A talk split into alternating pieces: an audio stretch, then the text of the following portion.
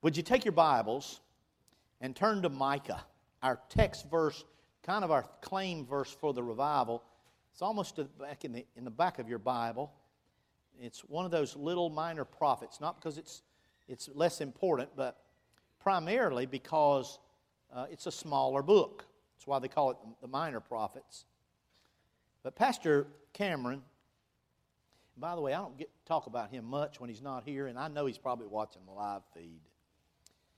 But I, I was noticing not only the beauty and the quality of the Word of God given during the revival, uh, those two young men of God really brought it and uh, spoke to us. And boy, what about that family singing too? And that little boy throwing his head back, Oliver. That was blessing me. Terry and I watch all the live feeds when we're not able to be here, and man, it was just, it was great. But my heart, to be honest with you, has been full when we get to slip in on a Wednesday night. So we thank God for uh, bringing Pastor Cameron and Lynn to our church, coming up on four years, I believe. And boy, what a gift from the Lord He has given. I was talking to my friend Nick, and he said, I said, You know, what brought you here? He said, and I believe that's why many of you are here, some of you I don't even know. He said, the quality of the teaching of the Word of God. Man, we've been going deep here in the last while, and I'm so grateful that God's given us a pastor that walks with God, and I sure love them. Micah chapter 7, look at verse 7. This was the theme verse for our revival, and I just want to ask you three questions before getting in the text God's given me for this morning. Therefore, Micah 7 7, I will look unto the Lord, I will wait for the God of my salvation. My God will hear me. Well, number one, I want to ask you did you look? Did you look to the Lord this week? Were you looking into his face? Were you listening to what he had to say? He said, right here, I will look unto the Lord. We claim that. If you didn't, this is the morning. God has something to say. I'm going to take up the fragments this morning. Anybody missed an opportunity, this morning will be the morning God does that in your life. Look at the second one. I will wait for the God of my salvation. Did you get quiet and listen to him and wait before him and hear what he had to say to you? I will look unto the Lord. Did you look? I will wait. Did you wait before Him? And then finally, my God will hear me. Did God hear you last week? If you talked to Him and you asked Him, He did. I can promise you that. Turn back with me just a few pages to the little book of Hosea. And uh, as you're turning, I want to tell you that when Pastor Cameron asked me about preaching this Sunday morning right after our revival, I started praying. And I had another text in mind. The Lord wouldn't let me come to. But he made it very clear this is the word for this morning. And I want you to, to hear what the Spirit says to the churches this morning. And I want to encourage you look, your pride will not want you to get up and walk over and take one of those little cards, bring a, bring a pen from your, the seat in front of you, and, uh, or have one yourself. Pick up one of those cards and either sit down on those chairs or go into that room. I promise you, the enemy don't want you to do that. But there's something about um, responding and doing it publicly and doing it in a unique way that God will bless. Now, let me, let me tell you something else, too. I was listening to those live feeds, and I believe there was a primary theme that ran through those messages. Those were building to, and then we kept hearing what we've been hearing our pastor preach. And listen to it. It's, the, it's the, one of the hardest things that you ever get the saints to do. You ready for it? Full surrender. Do you remember that? That bell was rung almost every service. And toward the end, I remember in one service in particular, I was watching, me and Terry were, and I just knew the floodgates were going to respond because this is the, this is the big issue of this generation. Whether or not we're willing to surrender our will to God's will. Whether we're willing, listen to this, to submit to the lordship of Jesus Christ. You know what that means? That means full surrender. The lordship of Jesus means He's Lord. And if He's Lord, He can ask anything of you. And your obligation is to respond, Yes, Lord. Yes. And so this morning, I don't know what God's going to say to you, but I pray that this morning you'll make up your mind as we get into the Word of God that I'm going to do what the Spirit of God leads me to do. Let's bow our heads together in prayer. Father, this is your church. It never was mine. It's not Pastor Cameron's. Don't belong to the deacons or the staff. Lord, it, it belongs to you. You raised it up. You've been the one, Lord, that's shown up time and again It's your glory that we've been seeking. And those moments, Lord, when we get in the glory, it's been such a wonderful thing to be in your presence. And Father, we believe we're there now. And we believe, God, that you've spoken to hearts. Listening to the saints sing this morning, I could see, Lord, that you've done a great work in our revival. Lord, for some reason, there's more work to be done, or you wouldn't lead me in this text. And in the name of Jesus, I pray you'd help your servant. Lord, I know I don't have what it takes, but you do. And I can't do it, Lord, but you can. And I ask you this morning, by the power of your Spirit, to speak to every heart. And may people, unlikely ones, get up from where they are, like others did in the early hour in the chapel. Step over to that repentance room and walk through that repentance, that renewal door, and fully surrender some things to you today that we've been holding on to. In Jesus' name, amen. You might remember that the last three or four times I've stood up to preach over the last few months, I've been in this little book of Hosea. I'm hip deep in it right now. It's helping me, and I'm getting blessed. I'm going to drop this down a little bit because that's making me nervous. And I, I know it's probably doing that to you. If you remember the scene, God is speaking to his people in Hosea. They've gone after other gods, they've betrayed him. It's like, he says, it's like I'm their husband and Israel's my wife, and Israel, my people, are being unfaithful to me. And he was trying, the prophets were trying to preach this, but the people weren't hearing any of it. And so God said, I'm going to give them an illustration, a living illustration. And the Lord spoke to a man by the name of Hosea, and he said, Hosea, I want you to portray before the nation of Israel, before the people, how I feel right now. I want you to join me in the grief that I have when my people rebel against me, when my people choose other gods above me, other things they love more than me. And before you think of that's terrible for Israel, I want to tell every one of us this morning. Often there are things we don't mean for them to happen, but things become too important to us. Good things become God things, and that's an idol. And we began to focus without realizing it. It's happened to me. There were two things this week God spoke to my heart about that had become way too important to me. And in this moment, when God wants to get the attention of Israel, he speaks to Hosea and he says, Hosea, I want you to go down to the house of Diblaim, and I want you to take his daughter to wife. Her name is Gomer, and I want you to marry her. And I'm going to tell you before you marry her, she's going to, at one point or another, she's going to become unfaithful, immoral. She's going to become a harlot. And you're going to be humiliated the way I am. And your name's going to be drugged through the mud the way mine, God, Jehovah's name, has been drugged through the mud. And so I want you to do this for me. And we don't hear any griping on Hosea's part, though I know he must have been shocked. I can only imagine that scene when God first says to him, Hey, I want you to marry. Oh, good, Lord. I'm glad to hear that. But I want you to marry somebody that's going to be unfaithful to you. Probably was a lot harder to hear at that point. But Hosea obeyed God and he honored him. And he went down there and he married her. Now, when you study the whole book of Hosea, and we've read through a lot of it in the last little while, I'm of the opinion we don't know all the scene. We don't know why she became a harlot. We don't know why his love for her, though, though deep and uh, the, the deep care he had for her, we don't know why that wasn't enough. We just know it was in her heart. God knew it. Some people have, have, have stated that they believe that very possibly she was living an immoral lifestyle when he married her. I don't personally believe that because of the scriptures.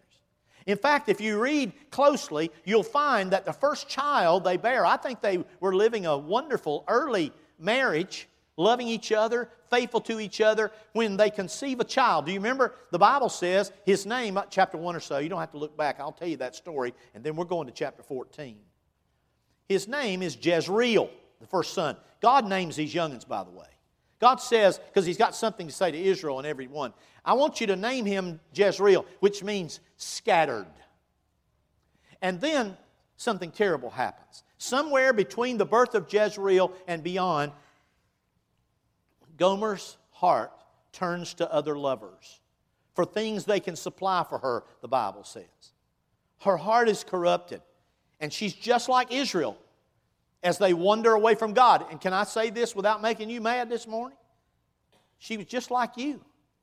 She's just like me. Sometimes we forget how good God is and how good He's been to us and how much we ought to love Him, and we go after other gods. We may not bow down to other idols or images, but there are other things that become very important. You remember Kyle Idleman in his book, Gods at War, said about idols the three primary idols, the greatest idols in this culture, are the, are the God of money, power, and sex. All three important, all three good things. But when good things, listen to this, out of order, good things become God things, they become an idol. Someone else has said in this culture, the biggest God is the God of me, what I want. I think that's true. But in this moment, she goes after uh, others. She pursues other lovers, and she's expecting. Hosea may or may not have known all of her lifestyle at this point, but when she comes back, he finds out quickly this is not his child. And here's how he finds it out God said, I want you to name this baby, a little girl, Lo And that name means no mercy.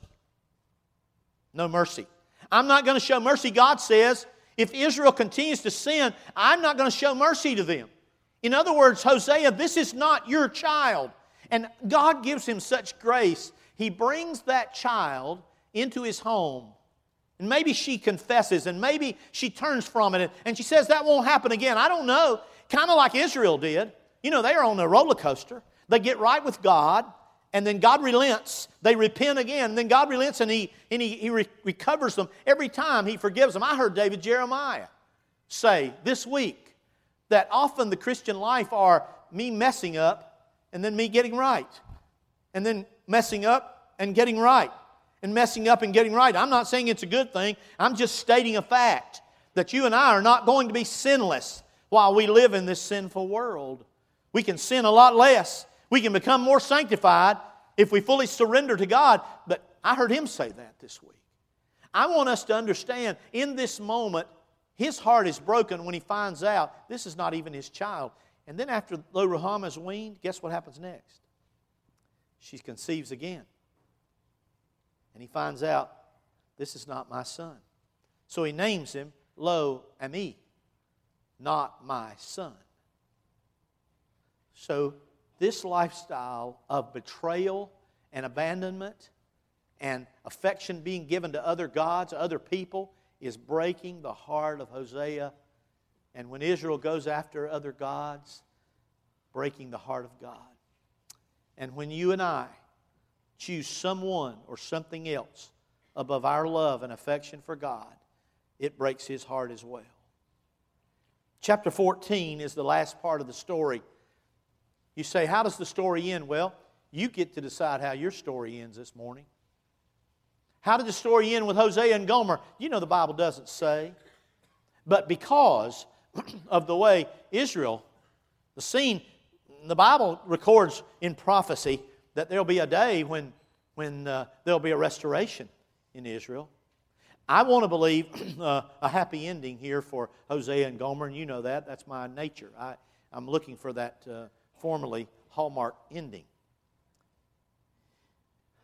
But there's something in chapter 14 that I think God is saying to us this morning. I'm going to give you three little simple thoughts as we walk through this text. Look at verse 1. O Israel, return unto the Lord, uh, Hosea says, thy God. For thou hast fallen by thine iniquity or sin. Take with you words, turn to the Lord, say unto him, Take away all iniquity. Number one, if you're writing down notes, how, Pastor, how do I fully surrender? How do I come back? How do I not pursue other gods? Number one, admit to sin. Don't believe for a moment that other people have problems. And boy, I know she, I hope she's hearing this, or I hope my husband's hearing this, or my wife. No, you and I must realize we are sinners. Hosea is saying to Israel and, and to us through the, the scriptures indirectly as God applies this to us. O Israel, return unto the Lord thy God, for thou hast fallen by thine iniquity. And then he said, Take with you words. You know, it's interesting to me why he would say that. How do we come back to God? You know what we tend to do? We, we think it's good enough just to have silent feelings. Well, I shouldn't do that, or God knows how I feel about him. Keep your finger here and turn back to the book of Romans with me, real quick. Romans chapter 10, just for a minute. And let's look at, at one place where it's important to come to God with words. By the way, the reason I put those cards out is because I'm asking you to write words on them. Words like, I have been wrong. Please forgive me. I love you more than I do this. That's what I wrote on my card this morning. I want you to notice with me in chapter uh, 10, look at verse 8. But what saith it? Thy word is nigh unto thee, even in thy what? Mouth and in thine heart. That is the word of faith which we preach, that if thou shalt confess with thy mouth the Lord Jesus, and shalt believe in thine heart God hath raised him from the dead, thou shalt be saved. For with the heart man believeth unto righteousness, and with the mouth confession is made to salvation. Now, listen to me. Hosea is saying, and I'm going to exhort you this morning admit to sin. You want to get respect from God and be honest. You want, you want your family, they know you. When God speaks to you, get up and go over there and take one of those cards and go in there and sit and turn from that and grieve it for a moment and write it down. I've allowed this to become too important to me. God, I've let this become an idol in my life. I have not surrendered to you because this stands in the way. And whatever that is, write it down. Don't put your name on it. Nobody's going to read these. But it's, a, it's an acknowledgement before God in a unique way so that we don't forget it. Take with you words and turn to the Lord. saying to him, Take away all iniquity. I won't give a laundry list of all the sins. The Holy Spirit does a good job at that. It's not just the wicked, vile sins of our culture that we see, but the hidden sins of our heart that only you and you know about. Your spouse might not know it. Your children might not know it. Your mom and daddy might not know it. But admit to sin. Number two, look at this. He said, don't only admit to sin, but appeal to grace. Look in that same verse. Take away all iniquity and receive us graciously. See grace there? Appeal to grace. You know how, how Hosea would have responded? In fact, he did respond. Every time Gomer came back, he forgave her. He brought her back into his family. And God would say again, Go yet, love a woman. Go back after her, Hosea. Go get her. You know where she's at. She's down there with those men. And inevitably, he finds her on the slave block where people are bidding for her, like a piece of meat. And he said, Hosea, love her. And you know why Hosea could love Gomer like that? Because God loved Israel like that. And listen this morning very carefully God loves you like that. And God loves me like that. And here's, He's already set us up and told us how He's going to respond. When we admit to sin, He says, I'm going to accept you in grace. I'm going to receive you back. I'm going to forgive you for your hard head and your hard heart. I'm going to forgive you for your bitterness and your anger and your wrath. I'm going to forgive you for your idolatry and your unbelief. I, I'm going to do, if you'll just step out and admit to sin and move whatever it is that's keeping you from completely surrendering to my lordship, I'll receive you graciously. As a matter of fact, he, he gives us a little bit of commentary here, real quick. He says in verse 3 these are the things we look to to save us instead of God. He said, Asshur shall not save us. You know who Asshur was? I, I, people won't save you. But we think, well, we look for our people. We, we make an idol of people. My wife, she's my world. You ever heard anybody say that? My grandkids are my world. Look here, Jesus better be your world. You ain't going to be a good grandpa or grandma until you put Jesus back on the throne. Then you'll be a whole lot better grandma and grandpa than you ever have been, or a better husband or a, or a better wife. I know some husbands and wives, if they'd get right with God, they'd do a whole lot better in the area of husband and, and wifing. And you don't have to say amen to that. It don't make any difference because I don't have to have amens. I ain't the pastor here no more. Here's what I want you to know though. Look, Asshur will not save us. You know who else Asshur was? He was a politician. For those of you that are sweating it out and worried to death who's going to get elected in whatever position and what they're going to do with Trump, are they going to charge him with that hush money? Are we going to, well, you're watching Fox News till you're about to lose your mind? Can I tell you something? Fox News is as wrong on one side as CNN is on the other. They spin it on the right and they spin it on the left. And if you want to really know what's going on, get in your Bible. He said politics won't save us, people won't save us. Look at the next phrase. He said, We will not ride upon horses. You know what he's saying there? Power won't save us either. People think, man, horses, they, they got power. Look at all they can pull. No, power won't save us. People won't save us. Politics won't save us. Look at the next phrase. Neither will we say anymore to the work of our hands. Did you know progress won't save us? I've been waiting to say this. Progress won't save us. In our little town, we've enjoyed the sweetest. It's been the most wonderful place to raise a family. I love the town of Dunn and surrounding areas. I've been waiting until it came up in Scripture sometime when I could stand here and say this. But everybody's wanting to have progress. We want to build big, more, more, more. We want to have more beer joints and we want to have more liquor institutions and we want to have all that. But I got news for you. Listen to me. That ain't progress to start with. And I'm glad the only place they are is stuck down in the corner of our little town, not in the pretty part. And I hope every one of them goes belly up. I'm going to go ahead and just say it. I want you to understand where we're coming from. I, I want to tell you the answer to being what God wants us to be is not progress, and it's not power, and it's not people, and it's not politics. Listen to me. It's getting right with God and putting Him back on the throne and surrendering everything we need to surrender before God Almighty. There ought not be anything above Him. We ought to be willing to do anything for Him, to step up to Him and honor Him and repent on these cards. Did you see it? He said, We're not going to say any more to the work of our hands. He's talking about his idols. Ye are our gods. We're tired of them idols. Look at this. Now things are starting to turn. We're getting to the happy ending. You ready for this? He said, For in thee, God, do the fatherless find mercy. Look here, when you get away from God, He's still your Father, but He's so far from you. He said, Lord, you've never forsaken us, and it's in you that we're going to find mercy. This morning, I don't care what you've done or where you've been. Did you hear what that country preacher said from Tennessee. Well, I fell in love with him. I already loved that one in, in uh, Ohio, but I fell in love with that mountain preacher too.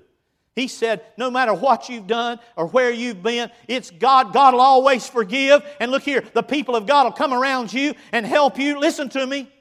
I'm talking about what he said he's going to do. Look at here's here's three things God said I'll do if you'll come and do business with me this morning. Some of you fighting a battle right now, ain't you? Boy, the devil's trying, don't you dare go. You will surely wouldn't be the first one to step up.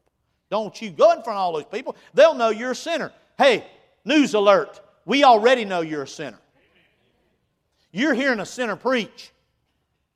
Look at what he said I'll do. Number one, I will heal their backsliding. You know what, you know what Mr. Spurgeon said about this, that little phrase? He said, God, I'm going to read it right, make sure I get it right. He said, God looks at backsliding more like a disease than a crime more like a disease to be healed than a crime to be punished. I will heal their back. You know what God knew about you and about me? Because the fall of man that happened in the Bible when Adam and Eve sinned in the garden and blew it, because of that, sin has been in every culture and every generation and will be until Jesus calls us home and gives us a glorified body and takes us to heaven where there is no sin. He knew you're that you're but dust, and He loves you anyway. I will heal their backsliding. Some of us, He needs to heal it this morning. Number two, He said, look at what He said, I will love them freely. You want, hey, you want a love letter every now and then? Terry used to write me love letters. I told him in the early service, every now and then, you know, God wants Israel to love and adore Him. Hosea would have loved for Gomer to look at him. Every now and then we'll be watching a love story on TV, and, and man, this woman will just look with such affection and longing to her, her man. And I said, Terry, years ago you used to look at me like that. And she'd say, dead silence. She's thinking, you don't look like that man on that TV show either. Probably. I don't know. If you're thinking that, you need to get you a card, Terry. Get right with God yourself this morning. Here, listen to me. Here's what I want you to know. He said, I will love them freely. That's a love letter from the Lord for you this morning. Who are you going to love, Lord? I'm going to love all of them, but I'm going to really love those that'll fully surrender to me, those that'll put me back on the throne of their life. Now, watch the last one. He said, My anger's turned away from him. I will be as the dew unto Israel. In other words, I'll be refreshing. I will refresh or renew or revive my people. That's what He wants for you if you'll just come. That's what He wants if you'll fully surrender, if you'll yield your will for God's will. Now, let me give you my last thought, and I'm done. You ready for this? Number one, admit sin. Number two, appeal to grace. Every time Gomer ever came home, Hosea welcomed her back in. And number three, accept the reviving, accept the renewal, accept, accept it. It's a gift from God. He has that for you. I got, I, I, got interested in this text, and I, this is something I added just in the last little while, like the last two or three days. I saw it. You, you want to know what He'll restore if, we, if we'll get right? You know what He'll restore if we fully surrender? Look at verse 5. He said, verse 5, He shall grow. Did you know growth is restored when we repent and we're renewed? Growth is restored. Look here, He shall grow as the lily. Did you know beauty is restored? Lilies are beautiful. We're going to see some of them, Easter lilies, in just a few days. Look at this. And cast forth his roots as Lebanon. He'll go deep in the roots. Strength is restored.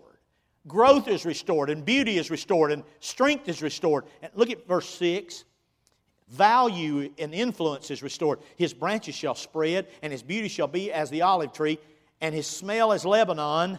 Look at, he said, their branches will spread, and the beauty, at the, just like an olive tree. They were, that was valuable in those days. The oil is valuable, it will be, will be uh, restored. And then he said that, I love that phrase about his smell or his, his uh, let me see that again. His, yes, his smell or his fragrance uh, shall be as Lebanon. The delight shall be restored. And then finally, are you listening to me? Abundance. Abundance will be restored. Look at verse 7. They that dwell under his shadow shall return, and they shall revive as the corn and grow as the vine. The scent thereof shall be as the wine of Lebanon. He said it'll be abundance. You know, I don't know why sometimes it's so hard for us to see that the life God wants for us fully surrender to Him. That beautiful life is available if we'll fully and completely surrender. Now, there's one thing I didn't hear those preachers say in the revival, and I want to remind you of it, and the Lord just brought it back to my mind. Did you know full surrender is not a one time thing? Surrendering to the Lordship of Jesus is not a one time thing. You remember what Paul said? He said, I die daily. It's an everyday thing at my house. I'm dead to my sin, Lord. My old man, my old life is buried. I have to stuff Tom Wagoner back down. This is full surrender. I have to push him back down in the grave because he'll make a mess of everything. That the life of Jesus Christ may be made manifest in my life. That's the resurrection life. We're about to celebrate the resurrection. The only answer for you and me is full surrender. And we do that by coming to Jesus and putting ourselves down and putting Him up and allowing Him to live His life through us. I am crucified with Christ. That's the Christian life. That's the full surrender life. That's the Lordship life. I'm crucified with Christ. Nevertheless, I live. Yet not I, but Christ lives in me. And the life that I now live in the flesh, I live by the faith of the Son of God who loved me and gave himself for me. And here's my favorite part. I've been waiting to get to this part, the whole message. Now it gets really sweet. Look at verse 8.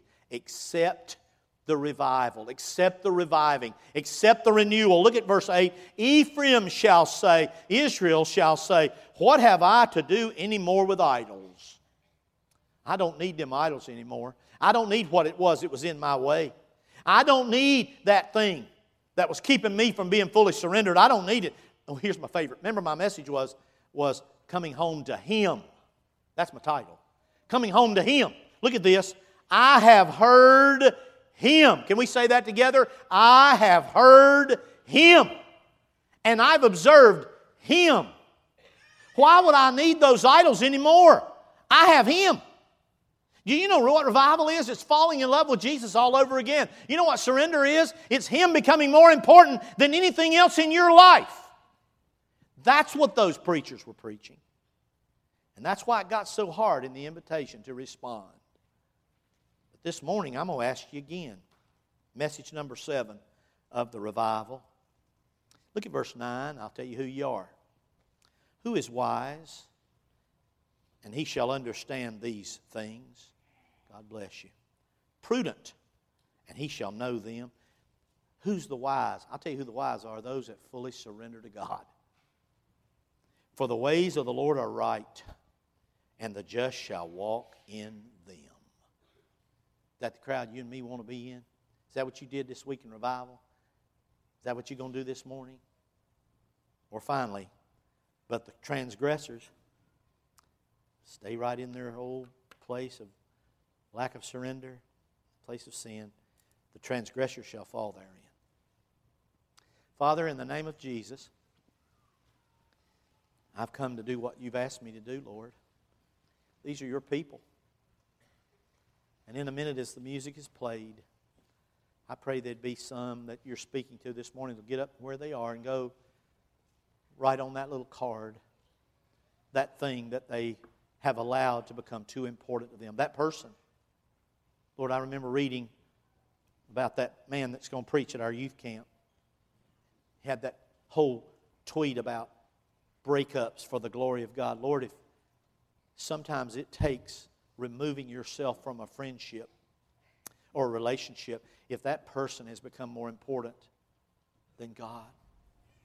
And Lord, I pray in Jesus' name that you would speak right now, that we would be obedient. Lord, I'm not responsible for what anybody does. I, I just want what you want. So I'm going to give this simple invitation. Simple one, and just step away. I pray you'd speak to hearts. Lord, don't let anybody leave here burdened with sins or weights or areas that have just stood in the way, but may they respond. In the altar, in the repentance room, in the hallway, may we be honest with you. And we'll thank you in Jesus'